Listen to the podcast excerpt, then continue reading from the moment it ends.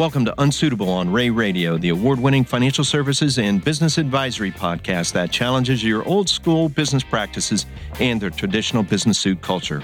Our guests are industry professionals and experts who will challenge you to think beyond the suit and tie while offering you meaningful modern solutions to help enhance your company's growth.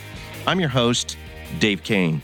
President Donald Trump signed the Tax Cuts and Job Act late last year. Since then, many of us in public accounting have been scrambling to learn what many of the specific provisions outlined in the legislation mean for individuals and businesses alike. Explaining this legislation isn't easy, since we are still awaiting formal guidance from the IRS on a lot of these matters. Well, we still can provide you with a pretty solid overview of the legislation and our expectations of what's to come in the coming year. Today's episode of Unsuitable is dedicated to the individual provisions of President Trump's tax reform initiative, but we're not going to stop there. Be sure to join us over the next several weeks after we dive deeper into this sweeping legislation and what it means to business owners. Cindy Kula, a regional tax expert and financial planner in Rea's Cleveland, Ohio office, is here to talk about the many ways tax reform will impact individuals when they go to file and plan for their 2018 tax return. We're going to talk about the changes coming to individual tax brackets standard deductions, itemized deductions, personal exemptions, the alternative minimum tax, and much more. Needless to say, we have a lot of questions, and I'm looking forward to gaining some much needed clarity on this matter. Welcome to Unsuitable, Cindy. Thanks, Dave. We got a lot to talk about. Uh, first of all, I want to. Um, we first met uh, about a month ago. I heard you speak at a conference on uh, financial planning and was very impressed with your uh, overall knowledge of financial planning and tax matters. That's why you're here today. Well, thanks, Dave. It was. Uh, I always look forward to speaking at the Mega Tax Conference. So it was. Uh, it's always rewarding to hear other professionals and their input because we can all learn from each other. And over very few months uh, since uh, Waffle and Rea joined forces, you have become very famous across the firm. So congratulations on uh, that hard work. Thank you. I didn't realize I was famous, but so one of the uh, one of the things that you had mentioned that the that the when I heard you speak at the conference is that you treat your clients like their friends and family, and that really resonated uh, with me. And I guess that's maybe where we start off with this new new tax act. Over the last few months, as you've been uh, talking to your clients and friends, you know what what are you hearing out there? What are you hearing on the street? It's interesting you asked because it was the last week of the year, and I must have gotten family just calling me, What do I do with my real estate taxes? Do I pay them? Do I not pay them? And there was really no uh, definitive answer, but there was nothing to lose. So we encouraged everyone to pay their taxes, even if there was an exposure for alternative minimum tax. We thought that that was the best solution because of the limitation p- being placed on them in 2018. Don't you just hate giving tax advice to, to family, family members? Well, and they never pay you very well, do they? no, but they say thank you. So, in as as you've studied the um, the Tax Act, in, in your opinion, do you think this is tax reform or is this tax simplification? Mm, good question. Uh, tax reform it's definitely not tax simplification because I think what they've done was complicate some of the calculations. Uh, and I think we're going to have a separate presentation on pass through entities, and that's going to be a complication in itself. I also feel that there is some tax reform in there. I think they're getting closer to eliminating the alternative minimum tax. But overall, I think that it really was not tax simplification. And we just had to be patient. And I know we do a pocket tax guide, and there were so many vague areas. And if this is the first time in 40 years that I went through a tax act, that there was just vagueness in the information being provided to us. Sure. You know, they're not giving us any direct answers. Yeah, and as as you and I were preparing for uh, today's presentation, we we had a laugh or two as we we talked about the the the presidents that you and I have practiced under and the various uh, tax changes that occurred under each president. You brought up the term income averaging. Mm-hmm. Wouldn't it be great to go back and have some income averaging? Yeah, it made us look like heroes to our clients. Uh, I think because... we're showing our age a little bit, maybe. so let's dig into the Tax Cuts and Job Act. And this is specifically uh, several of the provisions re- that will impact individuals. Now, we can't cover each and every one, obviously, but we're going to skim through a couple of the ones that uh, made the press, and and maybe you can confirm some of the things that that you've heard, seen, or put into play that that certainly are are real and live and ready to go in 2018. Let's talk about the the tax rate changes and the lower individual tax rates. Do you have a a list of what those rates are? The rates to be effective are 10%, 12%, 22%, 24%, 32%, 35%, and 37%. And that's being reduced from the original, which were 10%, 15%, 25%, 28%, 33%, 35%, and 39.6. A lot of percentages there. Yeah, but they kept it to seven. They kept it to seven. there you go. And uh, now, my understanding is these rates are not permanent, that there's a sunset provision. Yes, and they do stop at December 31st, 2025. You know, there's a new new term in our vocabulary. It's sunset Set. provision, and that means when when all of these things expire. So they're not permanent. Correct. Okay. We heard a lot of uh, information and, and, obviously received uh, quite a few questions regarding changes in capital gain rates and qualified dividends going forward. Is there any change in in that area? There hasn't been a, any change in the rates. There's still going to be the 0% taxation and the you know, so right now there is the 15 and 20. And all they did was use the existing brackets and they indexed it for re- inflation to make it anybody in the 15% or lower bracket will still pay 0% and anybody above below the 39 points will pay the or in the 37% bracket will pay the 20% tax. So no change in the capital gain. I guess that's I mean that's a that's a good sign. Correct. And there are no sunset provisions for the capital gain as far as we can tell. No, there is not. And there still is that net investment income tax which came out too because of the Affordable Care Act, you know, for the 3.8% additional. They didn't get rid of that. They did not get rid of that. That that seems to jump up and bite uh, quite a few people. It uh, does. Uh, it does. And we thought at one time that was going away, so so that's not going away. It is not anytime soon. We also heard, and you referred in the opening, the uh, prepayment of real estate tax and things like that. There's a new standard deduction that's coming forth in 2018 and beyond. What are what do you expect to see with standard deductions? Uh, probably more people just filing a return with the standard deduction because it's really hard to get up on a joint return to get $25,000 of itemized deductions. So I can see a lot more people not being itemizing. I it just seems I mean I, my clients are not going to hardly ever do they get up to 24,000 unless they were extremely wealthy. So uh, 24,000 is a high number. The people the the thing that people have to realize though is that you're no longer getting a personal exemption.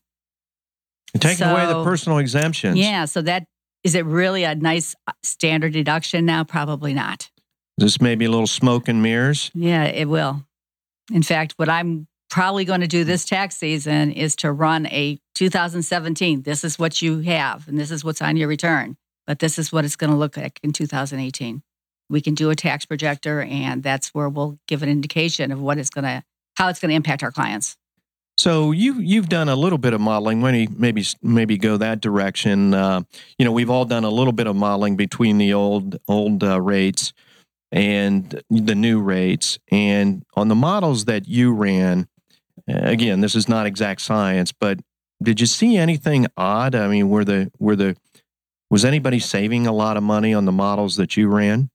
Probably the wealthiest, because you have to realize that they eliminated the Pease limit limitation on the itemized deductions. So nobody's losing itemized deductions anymore, where in the past they did. And right now their bracket dropped. I mean, all the wealthiest are paying 39.6 and under the current, I mean, the current tax rates for 17, but in 2018 they're dropping 2.6%. So I see them being able to benefit. Now remember, this is a bipartisan uh, presentation. But I understand. I understand that uh, that approach, and that's that's what we have heard from our clients. Yeah. That's what Main Street America has has has told us, which is our our clients. You'd mentioned personal exemptions. Let's talk about that. What happened to the personal exemptions?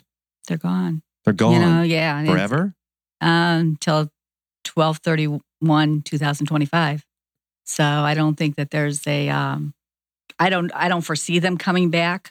They could. You know, I think that once again, sunset, new administration, they could come back. But right now, they are gone. Do I still get uh, personal exemptions at the state level? In Ohio, yes. Other states, I'm not sure.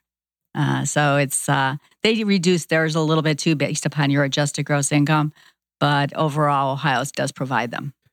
You and I also talked about a little bit of a byproduct of this uh, federal tax act that the states are are are going to catch up with this at some point in time and follow federal the federal rules and regs or make adjustments. So I think we ought to prepare ourselves and our clients for adjustments in the state and also maybe the local taxes. Any any state that actually itemizes deductions, like California, New York too. Ohio bases everything on adjusted gross income, so the impact on Ohio probably isn't going to have to have a lot of conformity with it, but it does impact many other states that actually use itemized deductions. You know, we talked in the opening that certainly the the bill was signed uh, close to the Christmas holiday, but now it's in the hands of the Internal Revenue Service.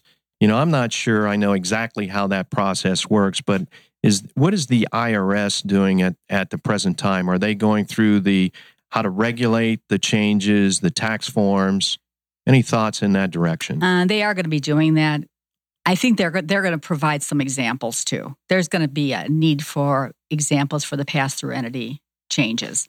I also feel that kiddie tax, and I don't know if everybody knows what kiddie tax is, but in the olden days, which is 17 and before, uh, there was a period of time where, in order to, for if a child earned X amount of dollars under, well, this year it's under $2,100 of unearned income dividends, they were fine.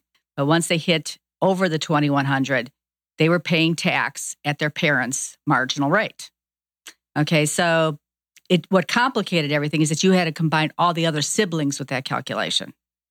So they did simplify that, and what they're doing now is they're taxing the child on at the single rates on their earned income, and on their unearned income, they're going to tax them at the trust rates. Now, trust rates are really compressed, so you hit the tax top bracket at a very, very low number, twelve thousand plus. So it just, you know, it. In, they did make it simple, but now we don't know what the standard deduction is. Nobody has ever been able to tell us what is the standard deduction. You know, where they're allowed to take it and not pay tax. You know, at their rates. So we're trying to clarify this. I think the IRS needs to at least tell us what that means. You know, going to our research product, they don't know. They're giving us all the old rates. So we're trying now to clarify it. And I think that this is the first law that really everything has been vague. Everybody, whether it's the research companies or the you know other professionals, they're just quoting vague stuff, and you're never getting down to the detail. You know, that's a good point. I think uh, our listeners just have to proceed with caution of what they hear and read, where they uh, or see on uh, Fox News or any other news agency that it may not be completely accurate Correct. because it, it, it is. It's not clear. Right, and everybody's interpreting it right now. So you're right. It is not simplified in any means.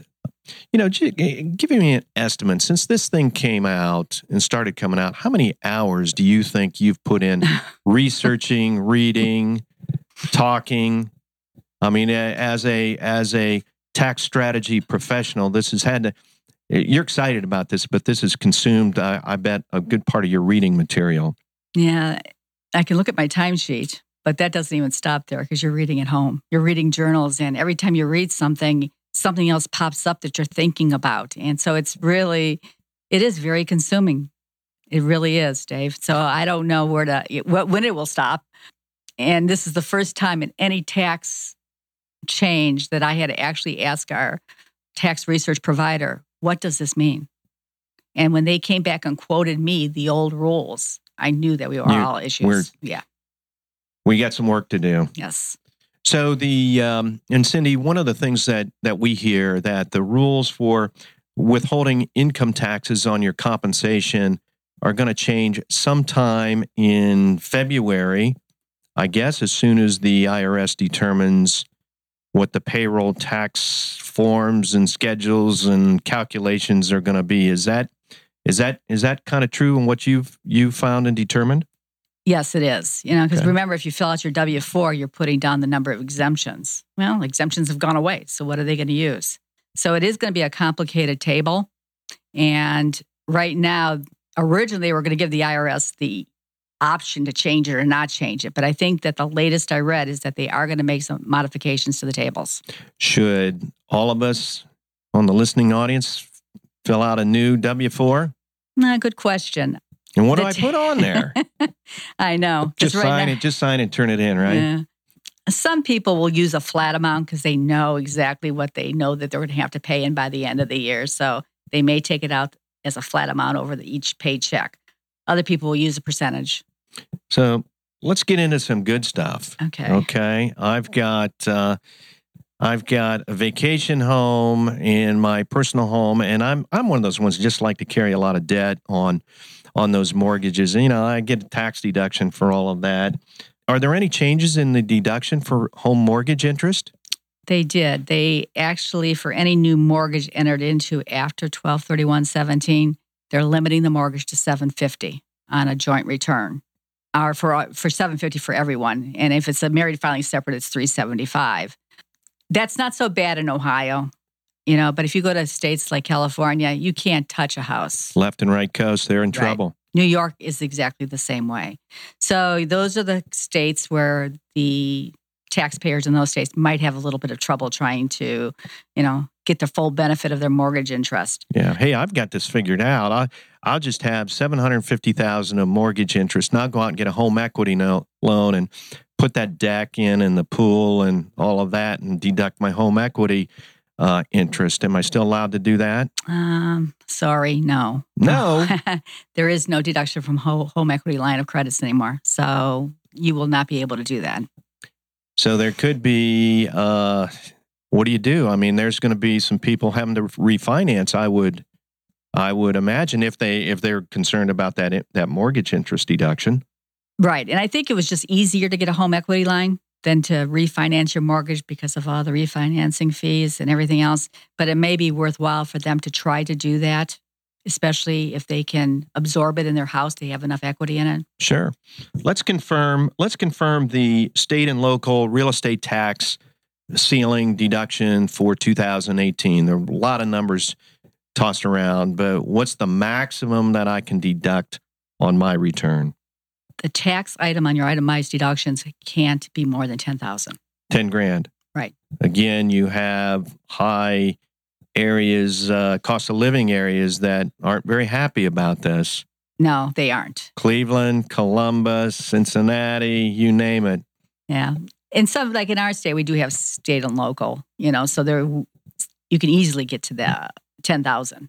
And there's states like Florida that, you know, there is no state income tax. So they might be more beneficial. All right, I've got this beat. I, I I've got another idea. This is a planning idea. I'm going to make a charitable contribution to Ohio State University, and in that contribution, I'm going to get football tickets and seating license to sporting events. See, uh, if you're not going to let me write off my mortgage interest, I'm going to make a charitable contribution.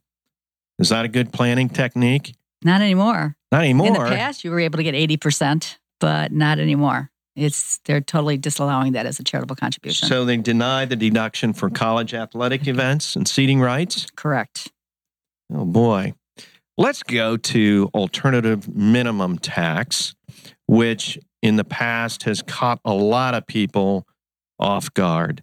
Is that still in play? Is there still alternative minimum tax going to be on your return and my return? Well, all, we all usually have to calculate it to see if it does apply. Although the plan was to eliminate AMT or alternative minimum tax, that did not happen. You will see now more, less people probably being exposed to it because of the things that they've done to it. They increased the exemption. So you have a higher exemption from the income um, that is exempt from AMT. They also increased the phase out because that exemption was further reduced if you made too much money. So right now, that phase out is higher. So there probably are going to be less people exposed to it. You're still going to have it. And without the add back for some of the itemized deductions that people were previously taken, I can see a lot more in the future, a lot of my clients not being exposed to it.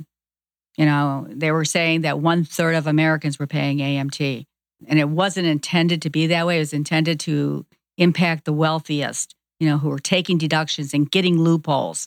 So that's, you know, was the intent of the AMT, but it kind of zapped a lot of other people or other taxpayers because of, you know, how it was calculated. And it was never adjusted for inflation until 2013.